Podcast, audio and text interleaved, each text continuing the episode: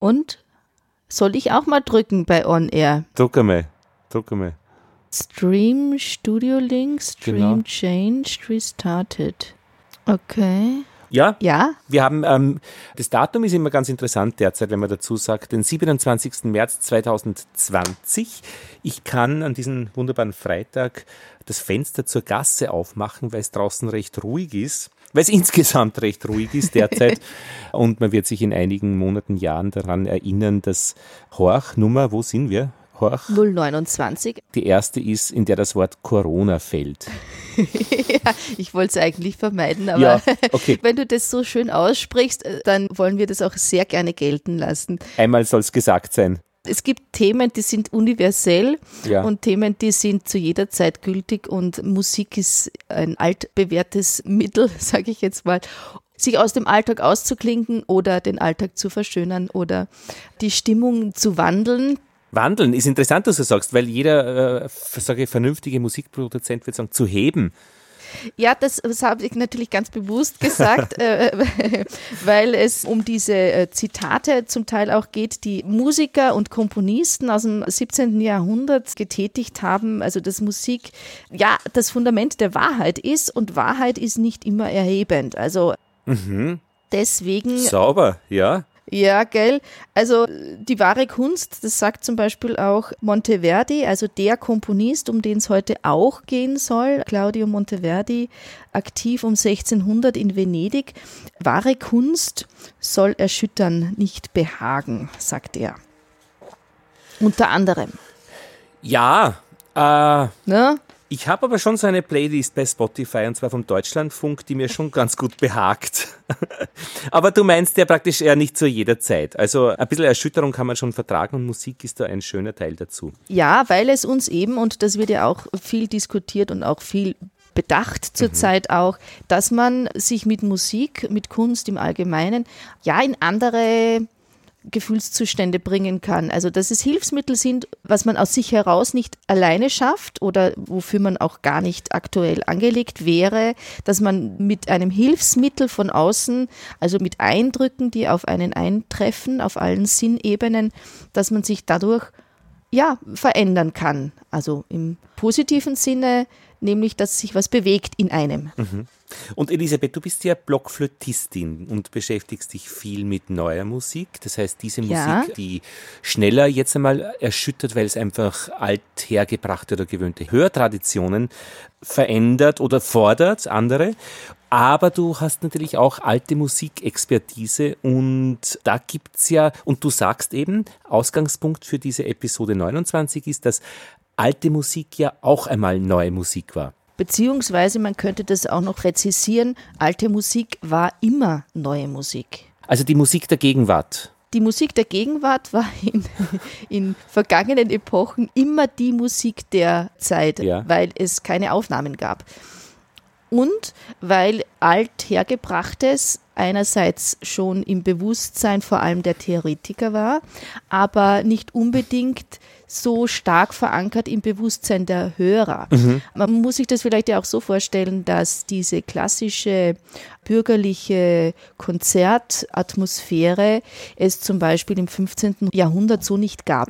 Also die Menschen haben Musik entweder selber gemacht, meistens dann doch irgendwo in einer mündlich überlieferten Hörtradition Ja. also wenig von Noten gespielt. Es gab ja auch wenig Material, um etwas zu konservieren. Also Noten waren definitiv einer Bildungsoberschicht vorbehalten. Meistens in Klöstern oder in Königshäusern gab es ein, zwei wertvollst gestaltete Notenbücher, ja, und das war's dann. Also es gab keine Verbreitung von Noten im großen Stil. Und dadurch gab es auch nicht diese Verbreitung von Hausmusik oder von Bildungseinrichtungen, die also Schulen, die auch tatsächlich viel Musik, viel gleiche Musik vermittelt haben. ich weiß nicht, das ist jetzt ein bisschen Doch, das ist schon sehr verständlich. Ich denke mir ja nur, der Gaukler, der dann dann und wann durchs Dorf kam, von weit her, der hat halt dann wieder frisches Liedmaterial oder Musikmaterial mitgebracht das dann vielleicht irgendwie kopiert wurde, aufgegriffen, wenn es ein Ohrwurm war. Aber zumindest musste man zu ihm nach, keine Ahnung, Florenz in die Gauklerschule kommen, um ein bisschen multiplikativ mehr Leute dann auf diese Melodien einzuschwören. Genau, also es war dieser Verbreitungsmechanismus prozentuell oder promillanteilig, ja, und nicht so wie heutzutage, dass man einfach schnell viel Material hören und auch nachspielen kann mhm. zum Beispiel, also viel erleben kann mhm. auf gleicher Ebene. Und die alte Musik, also die Musik der Komponisten Vorgängergeneration zum Beispiel, war natürlich den Komponisten, die direkt komponiert haben oder auch den Musikern, die direkt gespielt haben, schon bekannt, aber meistens wurde das Alte als unter Anführungszeichen veraltet, schlechter, sozusagen als abgehakt behandelt. Also es wurde die Musik, die in der Zeit entstanden ist, meist als die bessere betrachtet, als die Musik, die in vergangenen Zeiten gespielt wurde. Aha, also anders wie bei uns letztlich, weil äh, wenn ich das Radio aufdrehe, kriege ich schon einmal eher jetzt beim Klassikradio das, was früher eben komponiert wurde. Genau, aber das hat sich im Grunde genommen erst so um 1800 etabliert, mhm. indem das Bürgertum erstarkt ist, indem es autonome Veranstaltungsorte gab, die jetzt unabhängig von mhm. einer gewissen Einkommensschicht oder Bildungsschicht für die Bürger zugänglich war. Ich meine, natürlich waren die Kirchen, mhm. also die Gotteshäuser immer schon auch ja, Kulturträger. Ja. Wurde viel neue Musik gespielt oder immer neue Musik gespielt in den Kirchen. Das war aber an den Höfen oder auch in den großen monumentalen Kirchen, wie zum Beispiel eben auch in Venedig, San Marco, mhm. ähm, gab es jetzt auch nicht zu jedem Gottesdienst ähm, immer Volksempfang. Mhm. Also man muss sich das ja auch so vorstellen, dass da auch geteilt wurde. Also die kleinen Kirchen, die unter Anführungszeichen für das gemeine Volk zuständig waren, die konnten sich auch nicht die großen Motetten und Orchester und Chormusiker leisten. Da war dann auch rudimentärer Kirchengesang, wenn überhaupt, mhm. angesagt und nicht die Kunstmusik. Aber ich meine, wenn so um so äh, große Zäsuren oder Neuerungen von der vom Einsprach von nicht einsprachig vom einstimmigen Gesang plötzlich zum mehrstimmigen Gesang, das muss doch schon eingeschlagen haben und da wollte dann jeder schon auch dabei sein, oder? Ich glaube, man, man alle dabei sein und man wollte. Das ist so, Aha, also man stellt sich dann da immer schon auch Massen vor, mhm. ja. Aber grundsätzlich war im 14. Jahrhundert äh, die Bildungsschicht, also wenn ich jetzt oder noch weiter früher gehe ins frühe Mittelalter, das waren kleine Zirkel von Gelehrten, die unter anderem auch Musiktheoretiker waren. Natürlich gab es ausübende Musiker, aber die waren auch an diese Zirkel, in diesen Zirkeln angekoppelt. Ansonsten, ich habe keine Promillezahlen, aber ansonsten gab es keine großen musikaffinen Bewegungen in der anderen Gesellschaft. Aber gut, die Kirche halt, nicht? Also die Sonntagsmesse. Die Kirche halt, genau, die Sonntagsmesse. Aber auch da war ja diese Unterteilung in die Aufführenden und die Mitwirkenden. Das war ja, die Gemeinde hat gesungen und ein Ensemble hat etwas präsentiert. Und dass aber in einer Kirche überhaupt ein repräsentables Ensemble auftreten konnte, musste diese Kirche ja schon eine gewisse Form von äh, Reichtum haben. Mhm. Und das war ja jetzt auch fokussiert auf große Städte, auf Ländereien mit großen Abteien. Also das war jetzt auch nicht die breite Masse, das waren ja auch Hotspots mhm. sozusagen. Ja. Mhm. Und also ich glaube, man darf nicht vergessen, dass es schon sehr elitär war, mhm. neue Musik hören zu können. Und diejenigen, die das gehört haben, hatten schon einerseits die alte Musik und die Traditionen peripher im Kopf, aber grundsätzlich haben sie ja nie etwas schon bereits Verklungenes mhm. noch einmal gehört. Also mhm. Aha. Mhm, mh. es war das Aufführen immer in dem Moment die einzige Möglichkeit, die Musik zu hören. Mhm. Ja, ja. Oder sich selbst damit zu beschäftigen. Elisabeth, ich würde gerne das Vorspielen, ja. du hast auch was äh, zum Vorspielen mitgenommen, und zwar Ich habe es dir, glaube ich, schon einmal gezeigt oder unseren Hörerinnen und Hörern die Glocken aus Finnland, aus dem orthodoxen Kloster Usi Valamo. Da gibt's einfach die Tradition, dass da ein Glockenturm ist und da hängt sich so ein Mönch rein in die Seile und mit Händen und Füßen zieht er die Dinge. Und das Ganze ist nicht aufgeschrieben. Das heißt, die Melodie kann sich jetzt verändern. So ein bisschen viral, sage ich einmal, ein genetischer Code, der sich auch durchaus ja. verändert. Und ich war jetzt 20 Jahre später wieder dort und habe noch einmal die Glocken aufgenommen und ich war verblüfft, ja. wie sehr sie sich verändert haben und war fast okay. ein bisschen traurig, habe dann aber auch mit dem Mönch gesprochen, mit dem Neuen und er sagt, naja, das ist eben wirklich so, dass das eben sich weiterentwickelt, je nachdem, wer spielt, je nachdem, wie sehr sich etwas hält. Und es gibt schon einen Glockenspiellehrer aus Italien, der heuer nicht gekommen ist. Also ich spiele da meine Nummer eins vor von vor 20 ja. Jahren, also 1992. Ja.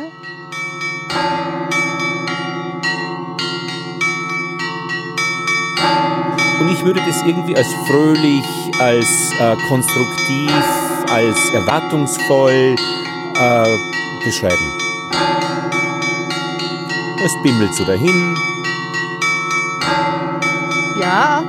Also 1992 ja. und jetzt geben wir 20 Jahre dazu, 27 Jahre dazu. Ja.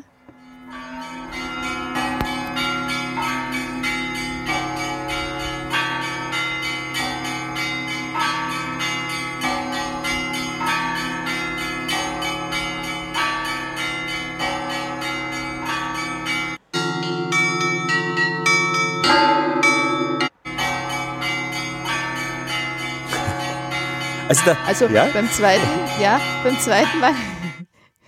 Also die aktuellere Version sozusagen, mhm. ja. Da kriege ich ein bisschen Beklemmung. Ja, eben. Ich, das ah. ist die traurigere Version oder die beklemmendere ja. Version. Ja, aber das hat für mich ein bisschen mit dieser Beschleunigung vom Puls zu tun. Aha. Auch. Da also, hört man dieses Ding, weil, Ding, Ding, Ding, Ding, Ding, Ding. Nein. Also. Bom, bom, bom, ja, verstehe. Okay. Also das, das meine das ich mit auch? Puls. Ja, also Bom. Also das. Ah, das hat ein ganz langes Bom. Bom. Genau. Ah, ist aber interessant. Also das hat sozusagen mhm. einen ganz langsamen Puls, beziehungsweise mhm. die Basslinie, ah. könnte man vielleicht auch sagen, ist wie ein Kontinuum, also quasi mhm. ein Orgelton, mhm. ja, immer der gleiche. Und mhm. bei dem anderen hat es diesen mhm. fortschreitenden Puls. Und dieses Ding, Ding, Ding, Ding, Ding, ist, haben Sie beide schon noch gemeinsam? Ja. Genau, aber. Und da bleibt es auf einer Stufe. Aber man empfindet diese kurzen Akzente der hohen Glocken, man empfindet sie anders, mhm. weil sie in einer anderen Zeitraster mhm. eingebaut mhm. sind oder mhm. weil sie eine andere, ein anderes Korsett bekommen. Also die erste Version ist für mich freier, mhm. weil auch diese Schläge darüber ja ähm, sozusagen in einem größeren Freiheitsrahmen mhm. stattfinden als in der zweiten Version, wo die Basslinie, die kleiner mhm. strukturiert ist, auch den oberen gleichbleibenden kurzen Akzenten ein engeres Korsett mhm. aufzwingen sozusagen. Und beides ist aber Musik der Gegenwart, weil es eben nicht aufgeschrieben wird und ja, so ist das halt. Ja, und das ist vielleicht auch schön zu sehen und auch zu hören natürlich, dass es mit dem gleichen Material, das vor Ort bestehen bleibt, also mhm. die Glocken haben sich ja nicht verändert. Mhm. Und das Kloster steht auch am gleichen Ort. Also die Rahmenbedingungen sind die gleichen, aber die Menschen und deren ja, Erlebniswelt mhm. haben sich natürlich verändert und dadurch verändert sich auch die Musik. Würde jetzt der Mönch genau das gleiche spielen wie vor 25 oder 27 Jahren, mhm. würde er sich wahrscheinlich in dem Moment nicht ganz authentisch fühlen. Mhm. Es Könnte ich mir vorstellen. Ja, ja. Ja, und das war vielleicht auch etwas, was in der alten Musik, in den historisch auch aufgezeichneten Beschreibungen der Vorgänge, also dieser Umbruchzeiten auch, dass man einerseits die Traditionen, deren sich schon bewusst war, aber man wollte dem Geist, also dem Zeitgeist entsprechend etwas Neues wagen. Und da waren meistens die aktiv ausübenden Musiker auch die innovativeren und auch die experimentierfreudigeren. Mhm. Die Musiktheoretiker waren oft und meistens eher diejenigen, die das Alte bewahren wollten, die auch Verdammungen ausgesprochen haben. Also Monteverdi wurde ja auch mit seinen Madrigalen aus dem Buch 5 vor allem, da hat er dann angefangen auch den Kontrapunkt, also diese Art zu schreiben, also die Regeln mhm. zu brechen oder aufzuweichen, um das Wort, das gesprochene und das gesungene Wort mehr in den Vordergrund zu stellen, um die Affekte, um die Gefühle direkter transportieren zu können. So, jetzt äh, spiele ich das Material vor, ich muss nur die Werbung überspringen. ja. Jetzt geht schon los. Die Lautstärke kann ich gerade noch nicht ändern von da.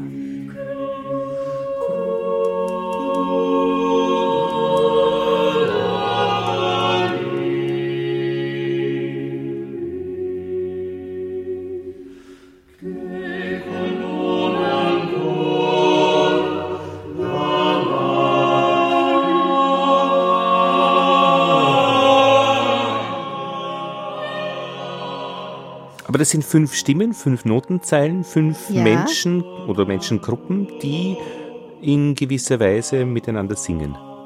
Genau. Was gibt's da auszusetzen? Und wenn man jetzt überlegt, äh, naja, also in der Zeit wurde sozusagen ähm, oder das, was Monteverdi gemacht hat, nämlich zum Beispiel dieses Crud Amarilli, also der, äh, der, die, die, die grausame Amarilli, ja.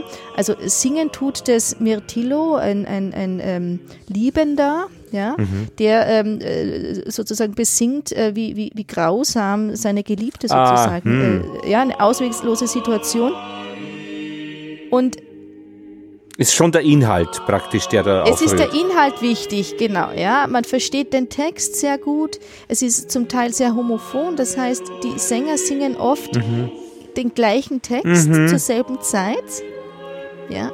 Und damit kann man es verstehen, was sie sagen? Damit kann äh, man singen? verstehen, was sie sagen mhm. und damit kann man eben auch mitfühlen. Ja? Mhm. Und es gibt wirklich Zitate aus der Zeit, also historische Beschreibungen, dass die Damen, die reihenweise ausgebrochen sind in, in Tränen, also hauptsächlich wurden die Damen beschrieben. Ja, ich spüre es auch.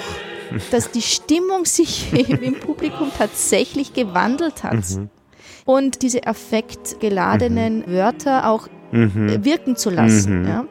Und das war zum Beispiel im Vergleich in der franko-flämischen Polyphonie, also die Vokalkunst im ausgehenden 17. Jahrhundert, also auch in der Renaissancezeit in Flämischen, also ja, mhm. heutiges Belgien ungefähr, wo die Musik so verschichtet und verschachtelt ist, dass man mhm. oft den Text auch gar nicht mehr versteht.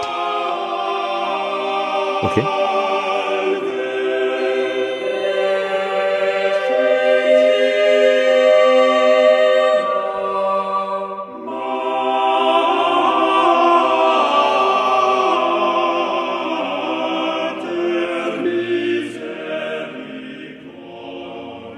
Also mhm. in dem Fall versteht man ihn zum Teil doch noch sehr gut, aber es bleibt eigentlich sehr flächig. Mhm. Ja, ja, verstehe schon, aber da hat man praktisch ähm, die Gesamtwirkung jetzt genau. äh, weniger textverständlich. Äh, äh, genau, mhm. also man hat sozusagen Spannend. so eine Gesamtwirkung von vielleicht einer gewissen Form von Erhabenheit, mhm. Reinheit, mhm. weil äh, es geht ja um die äh, Maria, also Gottes Mutter sozusagen. Und das Kirchenmusik ist mhm. natürlich auch ein bisschen eine andere Geschichte, aber auch Monteverdi hat für Kirche geschrieben und wurde da genauso angefeindet von den mhm. historischen, von den Theoretikern auch, dass so etwas nicht möglich ist, in der Kirche so affektbetont mhm. zu spielen Immer, und zu komponieren. Es geht in beiden äh, Möglichkeiten um die Liebe letztlich, aber genau. das eine ist halt genau. die eine Liebe und die andere die andere.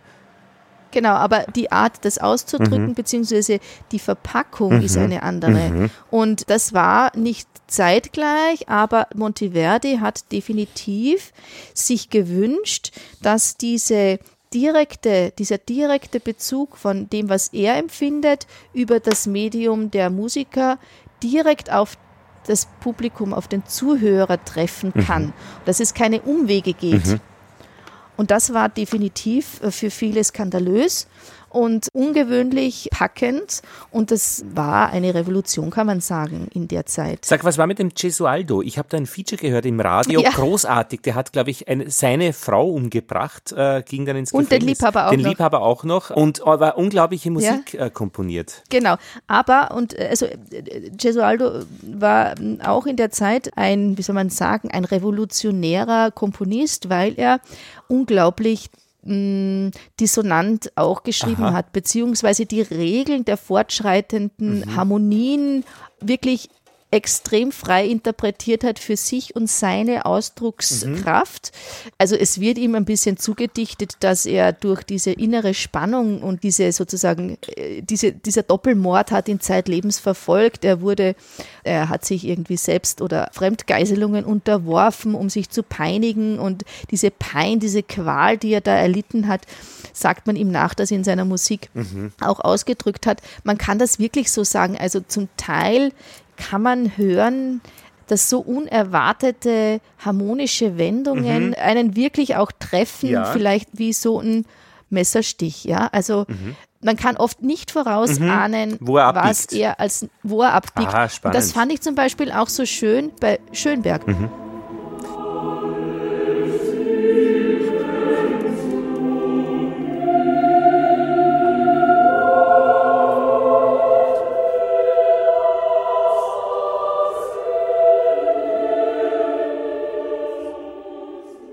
Es ist vielleicht dieser erste äh, Link äh, noch nicht so ganz ähm, ähm, ja, ähm, ja äh, effekt, was du affektiert. sagen wolltest, ja. Äh, der zweite Link, mhm, Link vielleicht mehr.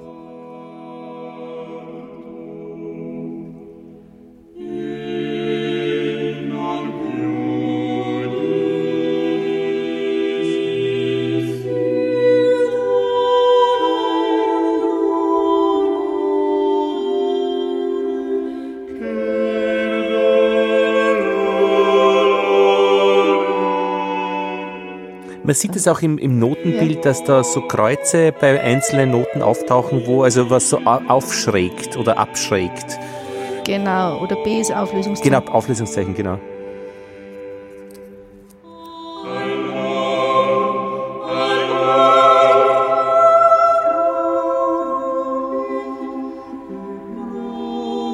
Jetzt hier, ne, diese Wendung. Ja. Mhm. Hier, ja, das wird schon sehr diesmal hier auch. Ne? genau.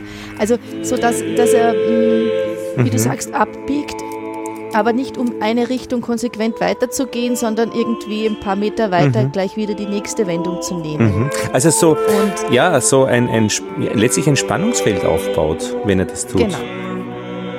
Auseinanderzieht, die ganze Geschichte.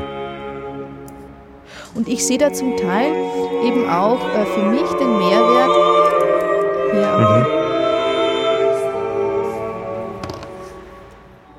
Zu zum Beispiel auch Schönberg, Arnold Schönberg, der im ausgehenden 19. Jahrhundert angefangen hat, atonal zu schreiben, die Zwölftonmusik für sich zu entdecken und auch zu systematisieren.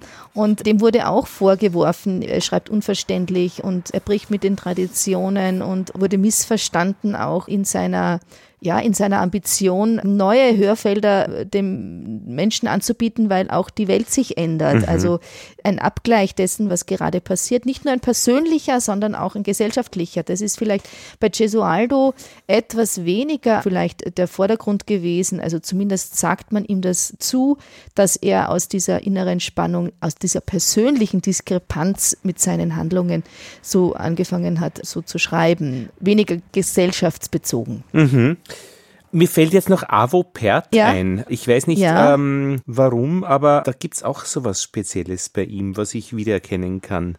Also Avopert ist ja ein ähm, nordländisch, ich glaube finnischer Komponist. Ich glaube, Est ja, Estland geboren, österreichische Staatsbürgerschaft. Jetzt ist es, glaube ich, schon länger ruhig geworden. Er lebt einmal in Berlin. Also schon auch hochbetagt, glaube ich. Und er schreibt auch gerne äh, Stücke, die flächig, Mhm. klangflächige Stücke mit auch oft lange liegen bleibenden Mhm. Harmonien, mit sich auch fortschreitenden, langsam fortschreitenden Klangflächen Mhm. bewegend. Also schon auch vielleicht ein bisschen in der Tradition auch von Eduard Krieg oder Mhm. auch den nordländischen Symphonikern, also große Flächen Mhm. aufzumachen. Jedenfalls auch zum Teil mh, nicht meditativ im Sinne von kleinteilig meditativ, sondern großflächig meditativ ist Ja, auch. und er hat es, glaube ich, auch mit der Stille. Also das ist ein, ein wesentliches. und auch mit dem Gesang.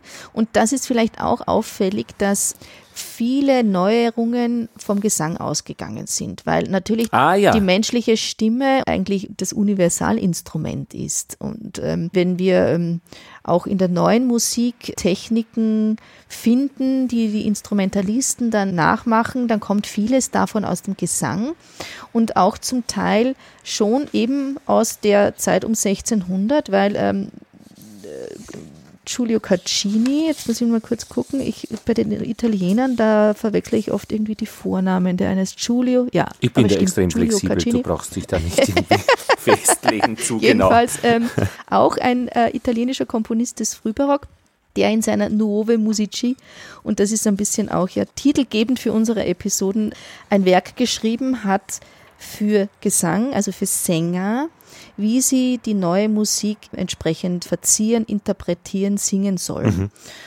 Und wir hatten eine Episode, da ging es eben auch um die Stimmen in der neuen Musik. Da äh, hatte ich den zeitgenössischen Gesangsexperten Niklas Eischerwood zitiert, der die Techniken des Gesangs für die neue Musik zusammengefasst hat. Und Caccini hat es damals für seine neue Musik zusammengefasst, wo der Sologesang wieder in den Vordergrund gestellt wurde. Also die Monodie, das Singen eines Einzelnen in Begleitung eines meistens ja, Harmonieinstrumentes.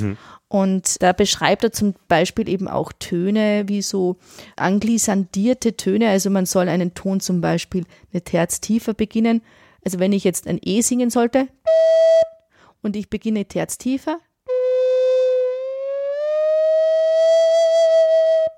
Also, dass ich das sozusagen anschleife, ja, den Ton, oder dass ich ihn leise beginne.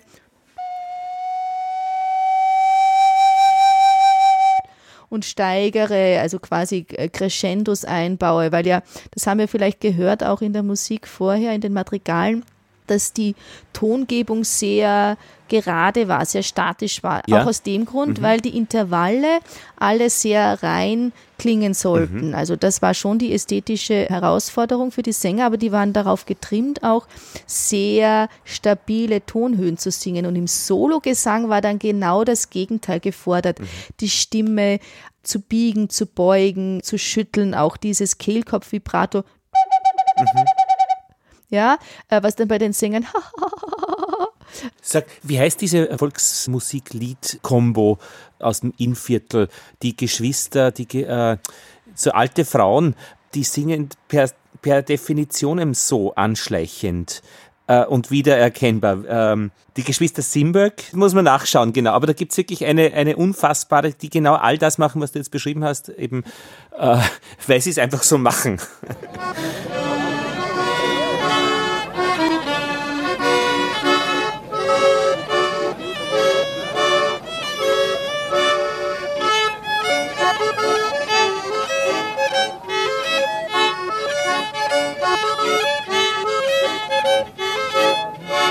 Wir sind von Braunau, Von Braunau, wer's weiß, wir fahren mit die Roppen und mit Pythagoras.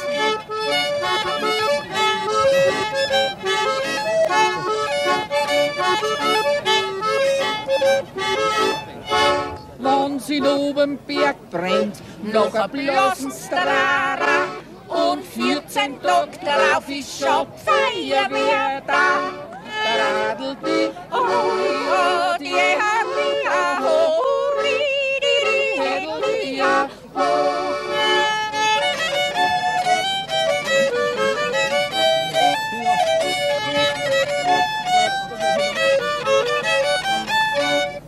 einzeln sind gesungen und jetzt her wir gehen auf und was die Jungfrauen sind, die so in Jugitzen darauf.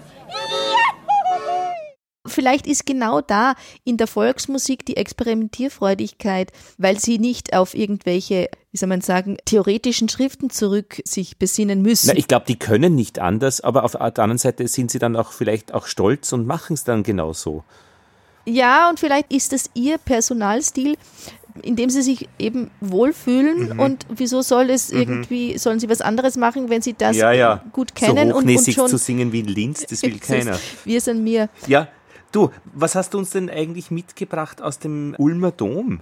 Das ist ein guter Hinweis auf die Aufnahme von dem Panigazza-Konsort, das ich dir geschickt habe. Ich war die Blockflötistin in dem Ensemble und wir haben eben auch von Caccini Stücke aus dieser Nove Musici-Sammlung äh, gespielt und versucht äh, mit unserem Instrumentarium, wir hatten dann auch einen persischen Santorspieler dabei, die Musik eben auf unsere Art und Weise neu zu interpretieren. Das macht natürlich jedes Ensemble, aber wenn man sich die Noten ansieht, dann hat man definitiv nur eine Oberstimme, eine Unterstimme mit ein paar Ziffern, die dann die Harmonie, Schemata bezeichnen. Und was man dann schlussendlich daraus macht, das ist die Interpretation oder die neue Musik, die man daraus macht. Und das hat eben auch Nikolaus Anoncourt, ein österreichischer herausragender Spezialist der historischen Aufführungspraxis, mittlerweile schon verstorben, aber mit seinem Concentus Musicus, den er in den 60er Jahren gegründet hat, lebt dieser Geist weiter. Und er hat in den 70er Jahren in Zürich eben eine legendäre L'Orfeo-Aufführung präsentiert mit historischen Instrumenten, eben auch mit diesem fragmentarisch aufgeschriebenen Notenmaterial, zum Teil eben ich möchte nicht sagen rekonstruiert, aber so belebt, dass es damals auch eine Form von Skandal war, dass man sowas so spielen kann. Ja? Aus ein paar Noten dermaßiges Getönse macht sozusagen. Und was unter Anführungszeichen sich der so fast wie einbildet, irgendwie mit ein paar so fragmentarischen Linien, Notenlinien, dermaßiges ja, auf die Bühne zu bringen. Wenn es doch Wagner gibt, der alles schön aufgeschrieben hat. Naja, Beispiel, ne? aber ich meine, all das braucht eine gehörige Portion an Respektlosigkeit, aber auch Respekt gleichzeitig, an Unterordnen, aber auch drübersteigen, weil das ja eins der schwierigsten Dinge ist, sich in Beziehung zu setzen und etwas zu verändern. Also wenn ich eine Radiosendung mache, dann kann ich mich ans Format halten. Da kann ich auf alle Fälle ein schönes Produkt herstellen, nämlich eine Sendung oder einen Beitrag. Aber die richtig coolen Sendungen und Beiträge gibt's, wenn ich etwas umstoße, das Format respektiere, aber auch zur Seite lege und äh, was Neues injiziere. Und das kann natürlich dann schiefgehen. genau. Und da wird man nicht alle zum Freund haben, wohingegen mit einer geschmeichelten Sendung man alle zum Freund hat. aber dadurch entstehen auch keine Spannungsfelder mehr oder nicht mehr die in der Größenordnung, dass sich auch wirklich was verändern kann. Genau. Und das hat Nikolaus Anoncourt damals mit einer Gruppe von Gleichgesinnten gewagt. Genauso wie eben zum Beispiel im 16., Jahr, 17. Jahrhundert, um 1600 herum, eben auch Komponisten mit ihren mitstreitenden Sängerinnen und Sängern es gewagt haben, alte Traditionen zu brechen, Neues auf die Bühne oder unter die Menschen zu bringen, wurden angefeindet wurden geliebt, wurden gehasst und wurden verehrt, also ganz gegensätzliche Emotionen entgegengebracht. Und schlussendlich aber rückblickend auf diese Epochen hat man gemerkt, dass immer da, wo es Bruchstellen gab in der Tradition, immer da, wo es Kanten gab, entstand was Neues, was wiederum wegweisend war für Entwicklungen. Also dieser Schwung, dass etwas zusammenbricht oder aufbricht, mit diesem Schwung haben sich eben dann neue Entwicklungen über längere Zeit hin die Energie geholt. Ja? Sag, und die Feinde waren die ernstzunehmend? Also die, die gesagt haben, das ist. Ja, ja, durchaus. Also erstens mal wurde es zum Teil dann so auch, ähm, also ein Kampf auch irgendwie um Anstellungen. Also äh, welcher Fürst hat wen ähm, dann angestellt oder auch nicht. Ähm, äh, sozusagen, äh, also Morddrohungen, unter anderem auch Aufruf zum Boykottieren der Aufführungen. Also, dass Musiker aufgerufen wurden, äh, Madrigale von Monteverdi nicht zu singen, weil sie schändlich sind, ja. Also schon Boykott auch. Natürlich Geldverlust, weil äh, wenn die Madrigale, und das hat ja auch Monteverdi gemacht, er hat sie drucken lassen, diese Madrigalbücher, um eben in den Bürgerhäusern, in den oberen Schichten, die wurden ja auch zu Hause gesungen, also das war quasi ein Verleger auch, mhm. ein Verlagseinkommen, das dann gefehlt hat, wenn eben Dinge so schlecht propagiert wurden, dass sie eben verrissen wurden, mhm. dass es niemand mehr gekauft hat. Mhm. Andererseits natürlich wieder, dort, wo schlechte Kritik oder dort, wo Skandale provoziert werden, wird natürlich auch wieder eine andere Schicht angesprochen, die eben dann genau das kaufen mhm. wollen, weil es interessant ist, Skandalöses zu lesen oder zu singen. Ich habe gerade auf Arte eine Dokumentation über Johnny Cash gesehen und die war sehr hübsch. Ja, ja wirklich, weil ich habe mit dem nichts ja. am Hut, aber man hat einfach ein bisschen gezeigt, wie er eben aufgewachsen ist und wie es dann zu dieser Musik gekommen ist und auch dieses Vorspielen vom Produzenten, äh, ein braves Lied und der Produzent sagt dann, äh, na glaubst du überhaupt an das, was du singst, äh, worüber möchtest du wirklich singen und dann, wie sie eben mhm. zornig waren und dann hat das Ganze abgehoben langsam. Und dann aber auch eben diese Medikamentensucht und so. Also war wirklich interessant. Aber ich meine, der ist immer noch bekannt und Johnny Cash ist immer noch ja. ein großer der ja, amerikanischen Lead-Songwriter-Tradition. Ja. Ähm, und also es gibt auch Menschen und auch Musiker und auch Ensembles, die sicherlich weniger auffällig ihr Leben gestalten und trotzdem genauso Großes bewirken. Und dann gibt es natürlich irgendwie die Kombination von auffälliger, aufbrechender ja, ähm, vielleicht auch exponierter Lebenshaltung und großer Wirkung, ja. Und es gibt auch die Stillen, mhm. die nach außen hin, also auch Monteverdi war kein auffällig lebender mhm. Mensch, der hat aber extrem Großes bewirkt. So gesehen muss das eine nicht das andere begünstigen. Also auch die stillen Kreativen können sehr Großes machen. Und da habe ich jetzt auch einen Bruch nochmal auf das Panigazza-Konzert und die Interpretation von dem Stück Dalla Porta mhm. d'Oriente, also das Tor des Orients von äh, Giulio Caccini aus den äh, Nove Musici. Ähm, bitte. Ja,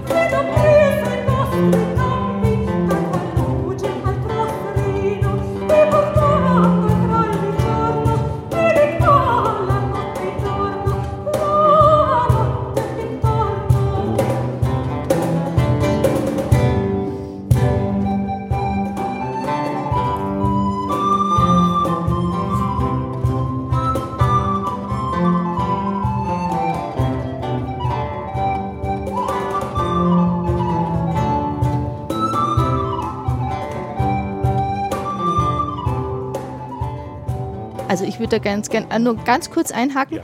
Also wenn man jetzt das gleiche Stück von einem anderen Ensemble hören würde, dann würde es komplett äh, anders äh, nicht klingen. Also schon, die Grundsubstanz würde schon gleich sein, aber die Art der Interpretation und auch die Art der Instrumentierung und der Arrangierung der einzelnen Strophen und stellt man was dem voraus, gibt es irgendwie eine Einleitung, gibt es irgendwie Zwischenspiele und so weiter. Also es gibt ganz viel Freiheit in der Gestaltung und das war auch das, wozu eben fragmentarische oder weniger Informationen vom Komponisten dazu führen können, mhm. dass es eben mehr Freiheit und mehr Kreativität in der Ausführung gibt. Mhm. Wenn das Korsett nicht so streng ist, mhm. hat man auch die Möglichkeit darin, ähm, seine eigene Kreativität und seine eigenen Ausdrucksmöglichkeiten auch anders auszubauen. Ja, aber denkt der ähm, Komponist da dran schon, weil das ist sein Tagesgeschäft. Natürlich. Ja, Der ja, muss klar. schon. Und Mhm. genau, ich meine, Monteverdi oder auch Caccini haben ja auch den Sängern äh, sozusagen nahegelegt und Caccini vor allem eben auch in seinem Werk, dass ein Sänger wirklich auch seine Affekte also das Wichtigste im Gesang ist, den Zuhörern mit starken Gefühlen zu wecken. Ja? Aha. Und die Vielfalt in den Affekten, also die Lässigkeit des Gesangs, äh, schreibt auch Caccini, das finde ich auch nett. La sprezzatura, die Lässigkeit des Gesangs. Also dass man auch sozusagen in der Art zu singen durchlässig ist, dass man locker bleibt. Dass man nicht verkopft ist, ja. Also dass man ähm, einfach auch als Sänger selber durch die Körperhaltung, durch die Art, also auch Töne zu verlängern, zu verkürzen, das Zeitmaß nicht als Zwang anzusehen, sondern als Anregung. Und so wird man auch die Tempi ganz unterschiedlich hören. Also die Interpretation auch, wie schnell etwas gespielt und gesungen wird. Es gibt natürlich schon Vorgaben, dass die Musik jetzt nicht sozusagen zerfällt oder dass es überhaupt aufführbar wird, weil der Gesang ja durch Atemlängen definiert wird und so weiter. Aber äh, es gab viel mehr Freiheit durch weniger Notation auch. Ja. Und das nächste Stück, das fände ich auch noch, da haben wir auch im gleichen Ensemble einen Teil aus einem Monteverdi-Madrigal, aber nur das Alleluia interpretiert und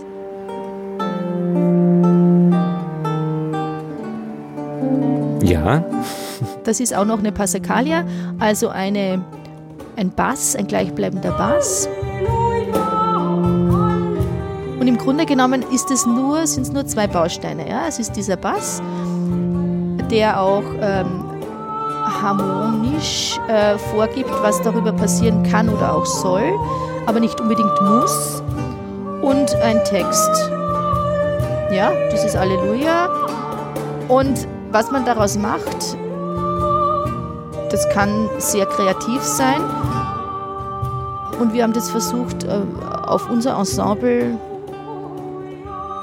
zuzuschneiden. aber das ist nicht das, was man improvisieren nennt. Also, dass man in diesem Stil praktisch äh, selbst etwas macht. Nein, das ist Also es ist vielleicht Interpretieren. eine, eine, eine Frame Improvisation, könnte Ah. man auch sagen. Ja? Also es gibt Bausteine, die vorgegeben sind und innerhalb oder mit diesen Bausteinen entwickelt man vorbereiteterweise etwas und im Moment natürlich immer noch auch ähm, Ausbrüche daraus.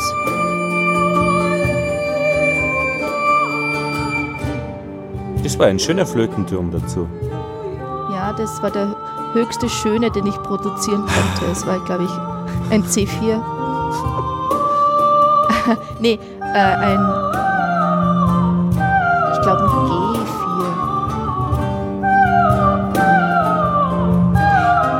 Ja, und ich meine, so Dinge wie zum Beispiel der Cambis spielt auf der Cajon, ist ja absolut überhaupt nicht historisch, äh, ja.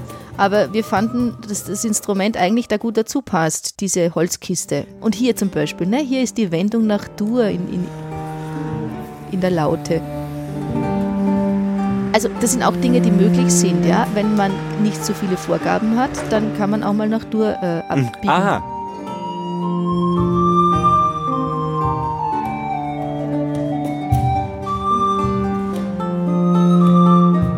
Und es macht auch Spaß, ja, es macht auch Spaß, ähm, Mhm. im Moment auf die eigene Empfindung äh, Rücksicht nehmen zu können. Und hier da gibt es ja dann so, Ja, finde ich schön. Ja. und da gibt es ja dann so Wechselwirkungen mit den anderen ja auch, oder? Wenn die einen äh, Genau. das machen, äh, so interpretieren, dann wird ja man das eventuell aufgreifen. Genau. Was ich auch schön finde an dieser Aufnahme, und jetzt äh, schließt sich vielleicht dann der Kreis wieder zu Corona, also Live-Applaus aus dem Publikum mit aufgenommen. Für all diejenigen, die jetzt so auch ohne Applaus spielen und trotzdem die Herzen berühren, auch ein Dankeschön, die nicht aufgeben, einfach auch Emotionen verbreiten zu wollen, um andere Menschen nicht nur zu erfreuen, sondern zu bewegen woanders hinzubringen. Aber würde ich mich gern von dir verabschieden, Lothar, aus Ulm, von meinem Home-Studio in der Homeoffice, Homeschooling, Skype-Unterricht. Aber die Sonne lacht Ja. und ich würde jetzt gerne eine Runde spazieren Das ist gehen. gut, das mache ich auch. Ich bringe dem Alois, der angerufen hat, Headsets runter, damit wir dann bald ein Tischgespräch aufnehmen können, wo auch du dabei sein wirst. Ja. Ähm, Worum es gehen wird, ist noch nicht ganz klar, aber auf jeden Fall werden wir verbinden mit Studio Link Bergen, Norwegen, Ulm, Deutschland, Wien natürlich und bin schon sehr gespannt, wie das alles sein wird. Wobei ich habe ich habe ihm schon gesagt, also ich habe da keine Zeit zu kochen. Ich meine, wenn ich da jetzt zwei Stunden reden muss und dann soll, also, Noch was also bei kochen mir vorher. wird es was aus der Tiefkühle geben, ja. Ja, super. Ähm, ich habe gestern Käsespätzle gekocht, die sind allgemein gut angekommen. Ja, das glaube ich Ja. gerne. Also das würden sie meine Kinder auch wünschen. Aber das ist immer schwierig an den Tagen, an denen ich unterrichte. Egal ob jetzt äh, Präsenzunterricht oder Skype-Unterricht, da gibt es einfach immer nur ganz schnell. Kannst du irgendwas. Skype-Flöte unterrichten? Ja, also es hat jetzt gut funktioniert, die zweite Woche. Ähm, ist etwas anstrengender äh, zu hören und zu ähm, spüren auch, was sozusagen das Gegenüber braucht. Die Technik ist natürlich auch nicht immer perfekt. Viele haben nur ja ihr, ihr Mobiltelefon und die Freisprechanlage. Also es wäre schon sehr, sehr hilfreich. Es hätte jeder ein Headset und wir würden die Qualität verbessern können. Ich habe Ihnen geraten, Sie sollen sich das jetzt zu Ostern wünschen. Aber vieles geht gut, das zu kompensieren, also irgendwie das Körperliche, irgendwie das Nachahmen über Haltung und so weiter. Das ist natürlich schwieriger, aber ähm, als Ergänzung, als Überbrückung in jedem Fall sehr gut geeignet. Es ist sonst auch äh, Ja. Zoom. Genau, ich Seite. wollte sozusagen nochmal versuchen, auch Ensembleunterricht ein bisschen, also quasi ein bisschen Ensemblespiel damit zu etablieren oder äh, zu ermöglichen mit Zoom. Aber die Frage ist eben, ich glaube, dass man eben nicht gemeinsam musizieren kann wegen der Latenzzeiten. Das haben wir eben mal probiert. Ja, also das ist, äh, mit Headset geht es zum Teil zumindest zweistimmig ganz gut. Ah, Aber äh, wenn jetzt fünf oder sechs äh, Mhm. zusammen sind, dann glaube ich, ist es ähm, nicht möglich. Aber was zumindest schon mal ganz schön ist, ist, wenn man auch die anderen sehen kann. ja, genau. Und dann äh, baut man ja auch den Unterricht ein bisschen anders auf, sodass es irgendwie kleine, kürzere Einheiten pro Individuum gibt und die anderen aber mitbekommen, was man mit den anderen macht, ja, so als würde man im Unterricht von jemand Ja. anderem zusehen können. Ja, genau. Aha. Und davon lernt man ja auch was. Ja. Man ist nicht so ganz alleine und isoliert und hat ein bisschen mehr Gemeinschaftsgefühl. Vielen lieben Dank, Lothar. Danke, tschüss.